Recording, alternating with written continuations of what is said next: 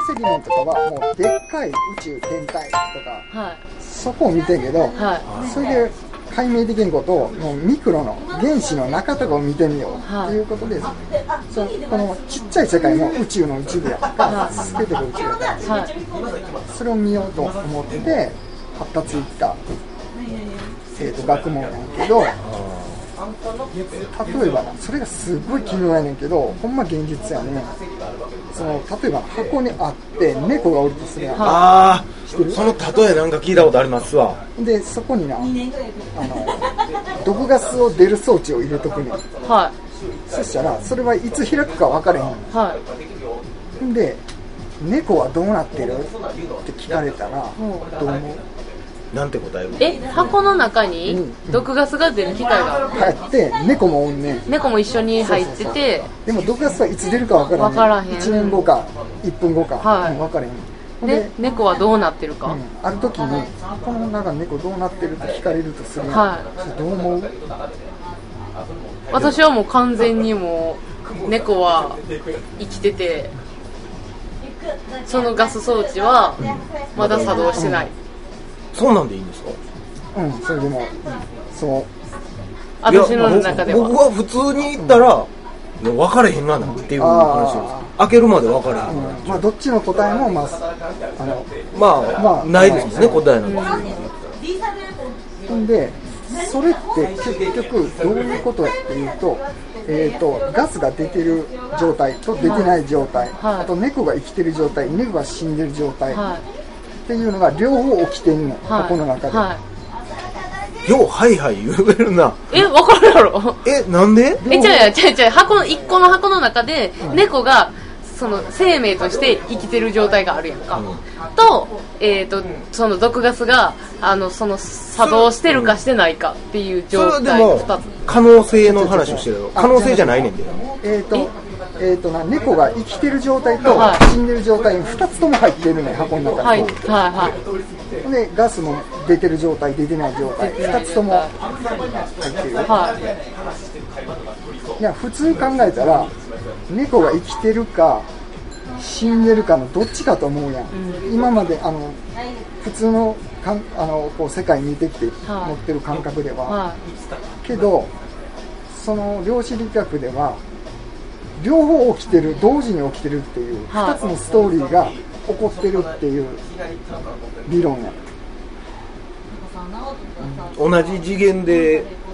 死んだパターンと生きてるパターンががもう存在してるってこと？そう箱の中では両方起きてるっていうね。けど普通考え 普通の感覚で考えたらどっちかしか起きてないやんってい。思うやん、はい。だって開けた時点でその答えは出てまうじゃないですか。そうそうそう。そこがまたな、えーとこの理論のおもろいところでで開けた時に1個のストーリーがポンってどっか飛んでいって、は生きてる状態か死んでる状態かが、はい。現実となけるわけじゃない残った方が出てくるそうですね決定する。の明確になるわけですし。それなまあそれはアインシュタインの生きてるうちにそういう理論が発表されてんけどああそうなんですか？そうそうアインシュタインは、はい。こんなわけないやん、ええもう決まってるやんどっちか、はいはい開ける前から。アインシュタイン頭硬っ。って言ってんね、はい。ほんでえーっとまあアインシュタインが死んでから解明されたんかな？実験によって、実は箱の中で両方起きてるっていうことが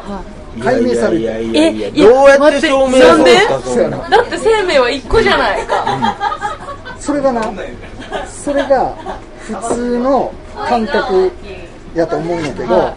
さくら最初に言ったけど、はい。俺らの生きてる世界ってめっちゃ奇妙やねん思ってたのと全然違うねんえ、じゃあ、その、生命は一個じゃないかも、ちゃうかもしれんってこと。ってだってそだって2つの命があると。死んだ命もあれ生きてる命もあるから同時に2つ存在する。2つの出来事が起きてるっていう考え方、はい。え、怖い。え、怖い。それを言ってしまうと、まあ、例えばですけど一つのへ部屋があって、その中で段ボールを猫入れるか入れないかがあって、でもしかしたらその段ボールの話は、えー猫生きてるか死んでるかですけど箱に入れれてるか入れれてないかってまた部屋の部屋っていう箱があるじゃないですか、その次元も存在するんですよ、うん、猫を箱に無事入れたパターンと、猫を無事入れられなかったパターン。っていう、そうそう。だからなそれをな外から観測してるとするやん、はい、そうしたら入れれたか入れてないかも両方起きてんねん もう同期するわ。なんでなんですか？これな、あの、そんなんもう、オカルトやんって思うかもしれんけど、はい、これはもう科学的に、もう実験重ねて、もう証拠もつかん立証されてる。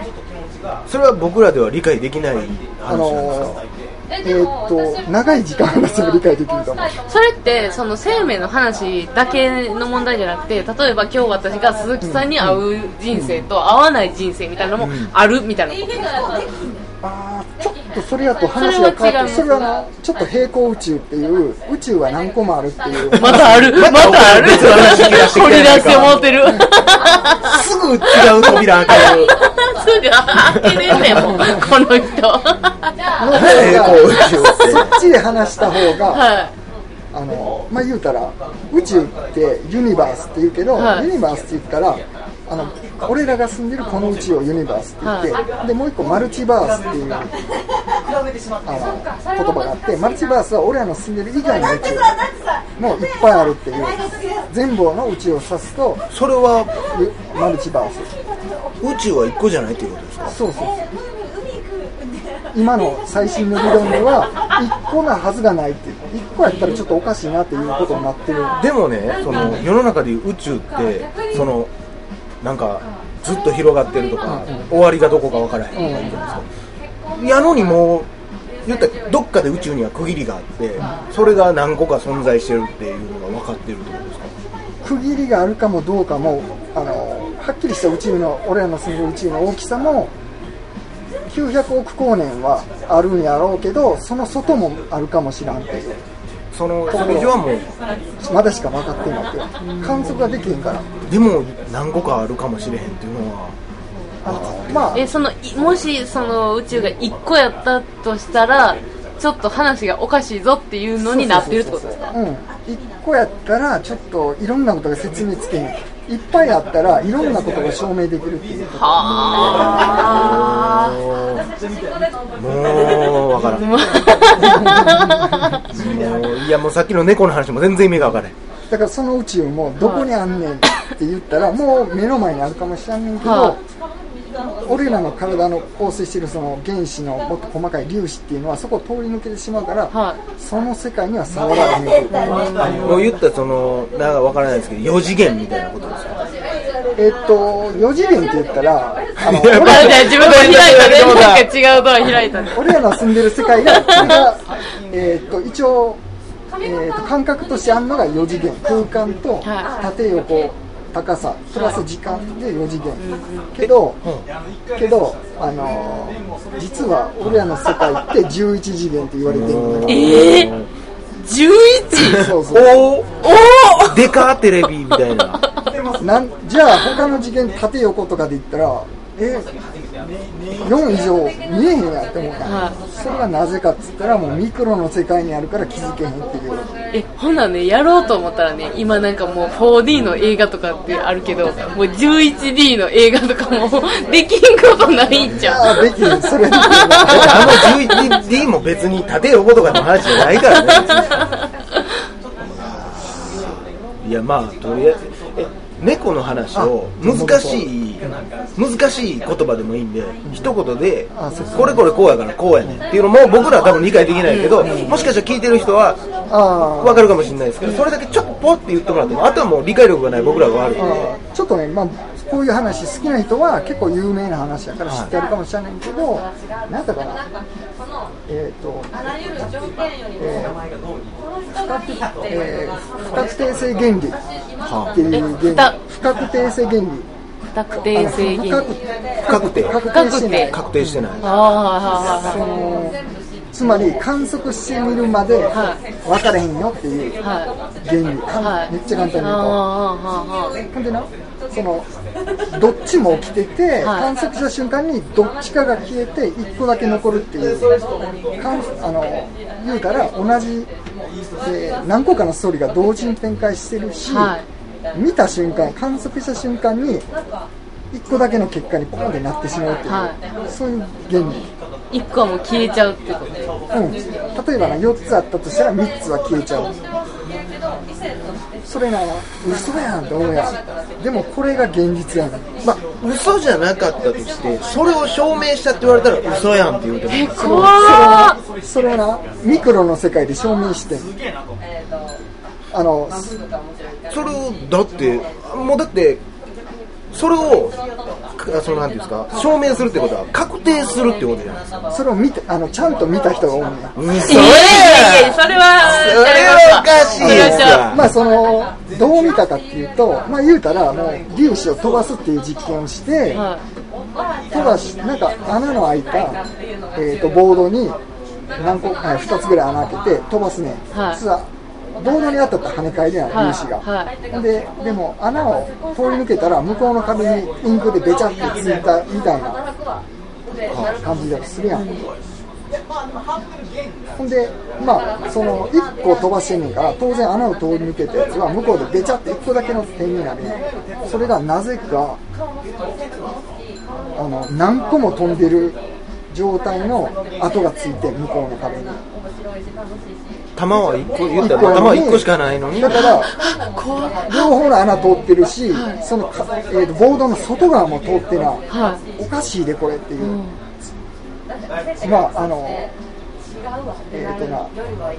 言うたら波が起こった状態で向こうに跡がついとって、うん、波が起こるっていうことはもういろんな方向からブワーって粒子がいったことになる、はい、っていうことは何個のストーリーが同時に展開されたってことはあ。ほんでほんまそれを人間で言うともうオカルトじゃないですか。そうやね。ココピーというか。そうですよね。それが現実やねん。あの俺らが思ってる現実はの方が間違ってたってこと。まあ確かにそのなんですかインド式数学もなんか考え方はすごい特定してるけど今はだから俺らはその 1+1 は2でやってるからって言うけど、うんうんうん、ほんま数学なんか山ほど計算方法があるって言いますもんね。それで計算したらもう全くちゃうもんができるって言いますもんねまあでまあそのでさっきの開けた瞬間に猫が生きてるか分かるって、その観測すると結果が変わるっていうかストーリーが確定するっていうか、それも蓋を開けちゃうとそうですよね。それもその粒子の飛び方を人間が観測するやんその実際にこう飛んでるところ、はい、そうすると他の結果が消え消えてもう1個に戻るの、はい、1個だけが出ちゃって向こうに着くっていうストーリーに変わんねんだから観測する。じゃあどうやってじゃあその何個もそのその状態の時はどうやって調べたのあそれはな向こうの壁にどんだけ跡がついてるかでこういうふうに飛んだっていうことは分かんねん跡は残ってるってことですか？跡が残ってるからそれは1個が出ていくっていうストーリーが確定した後もまだ後は残ってるその元の可能性。のだから観測せんかったらいくつものストーリーが展開されるね、うん、でまた新しく同じ装置作るやん、うん、で観測しながら行うと1個だけのストーリーしか展開せえへん。ああの不思議なことにこれ見ると観測すると振る舞いを変えるっていう。えー、めっちゃあの機能だけどだから正直その見たわけじゃないけど証明はしたっていうのはそういうことなんですね。そうそう。やってな見ると振る舞いを変えるもんやから。見たらダメなんですね。そうそう。例えば真空真空っていうのもあるやん、はい、真空何もない状態、はい、あれも人間が見た瞬間に真空じゃなくなるからあの目に見えへん粒子が発生するのにあの観測すると、だから真空って観測できんねんけど僕らが見てる真空パックとかってあれちゃうんですか？あれはもうまたあの真空のレベルが違う、ね、だって、うん、真空ってえ真空って空気とかもない状態ですよね？何もない状態を真空って言うやん。っていうことは。宇宙空間は真空ではないんですか？一応真空って言われてる真空の空間って言われてるけどまあでも実際はいろんな粒子がある細かいもので見ていけば、ただその酸素がなくて呼吸とか出てんから真空って言われてるんじゃなくてでもほんまの真空って言ったら何もない状態やけど無。真の殻とかで真空だもんね。それはだって星の数もありゃその観測すると、粒子読まれたら結局見ることはできない。ああでも存在はしてると。そうそうそう。なんで人の目によってそのやっぱりあの例えば熱であったりそういったものがあの加えられんねん。その目に見えへんようなレベルで。いやもうむちゃくちゃやもう。いやもう。あのね怖いお便り特集よりよっぽど怖いんですよ。じゃなんかほんま何者なん俺ってなってなんかもう何者なんかこう生かされてる感がすごいある。あくまでいろんなパターンがあった中の俺なんやっていう。しかもちょっとなももう一個びっくりさせたいと思うんだけど、はい。その俺らってその細かく見ていったら原子でできてて、はい、さらにその素粒子っていうもんで中でできてんねんけど、はい、でその素粒子での性質って消えんねやんか、うん消えるっていうことは言うたら俺らの体って消えてんねん。点滅してて。あれや。え待ってちょっと怖いんですけど。だからあれやあのー、ザ・フライのパターンや。え何それ？ザ・フライっていう映画があるんだけど、うん、そのまあこれオチやねんけど、うん、そのある博士が瞬間移動装置を作って、うん、でこっちの機械に入ったらこっちの機械から出てくるような装置を作って。でも最後に分かんないけど実はここの機械っていうのは人間をコピーする機械やったっていうことはこっちにもこっちにおったやつこっちにコピーされるんだけどじゃあこっちのやつどこ行ってって言ったらこっちのやつは分子レベルで解体されとる。だからほんまは死んでこっちに新しい自分が生まれてたえー、もうオリジナルは死んでるでも感覚として記憶とかも全部残ってるから移動できたと思ってるっていう。あそのもう全部の粒子は一緒やからそう。コピーやから。つまりあの情報だけ映ってんの情報が、うん、だからあの違うところに上書きされたみたいなイメージ。それはあれまさにあの量子コンピュあ量子テレポーテーションというやり方やねんけどまさにその量子力学を応用してるっていう。えそれはねそのこの普通に私たちが生きてる世界でもう消えたりできたりがもう怒ってる。怒ってるっていうことはどういうことかっていうとあの常に生死を繰り返してるってことですか？いやじゃなくあの未来とかってすでにあるってことやねん、は本のページの1ページっていうことやねん、はだから時間はつながってると思ってるけど消えてんの。あのぶつ切りになってるの。おかよおかよだからあのいや分からへん。俺も分からへんけど。未来って生きでけん。生きでけん。未来ってないと思ってるやん、はい、まだできてないから、はい、じゃなくもう未来も過去も同時に存在するっていう。まあよくほんま映画でいう過去未来、うん、現在。そうそうそうゲ吐きそう。しかもあのおもろいことにそのつながってるように見えるのはその消えてるそれしか消えてる時間が短いから気づけへんっていうことやね、はい、でっていうことはあのしかもその短い時間は一応消えてるってことやんか。その消えてる時間はどれぐらいかっていうのも、はい、もう数字で解明されてる、うんそれが多分まあ何兆分何兆かける何兆かける何兆かける分の1秒とかそんなレベルやからその人間の目では全然見えないけど常に消えてるってことですか？だから点滅してるみたいな。へえ今もなう？消えてるなう、うん、まあでもだからまあ今もっていうか今って言ってる間に何回消えてるかってうわ気持ち悪いだからなちょっともう訳わからんやろ、はい、わけわからない。すごいな。量子力学とか入れていくとまあ相対性理論とかもすごい不思議やけどめっちゃなその学校で教わったこの世界とか常識というか。親に教わったのとよりだいぶ奇妙なとこに生きてるっていう、怖すぎて。怖すぎる。そうやねなんかなこんなんをな、はなんかほんまな結構好きでいろいろそういうのを本読んだりしてしまうんだけど、ほんまにそんなに数パーセントしか喋ってなくていろいろ知ってしまうと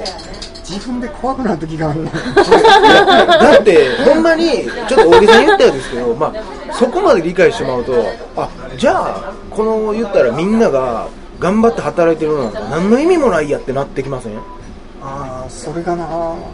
そうならないんですか？わかんないです俺もな僕も全然そこまで。かなり最初の物理学の話やけど、はい。この世界はホログラムちゃうかっていう。いやもうちょっと待ってもう次回にしよう。そうそうか次回にしましょう。ということでね、はい。ほんまになんかもうあの、かんぴょうって言ってた時が一番楽しかったですね。一番僕理解できてた気がする。まあ、かん、そかんぴょうが存在する可能性とかも考えてなかったか多分もら。うそんなんもあるんですよ ということで、はいえー柴山健でした。あおかゆでしたあ鈴木でしたりがとうございました。りがとうございましたまあ、って言ってる、聞いてるあなたも点滅してるんで。怖いわ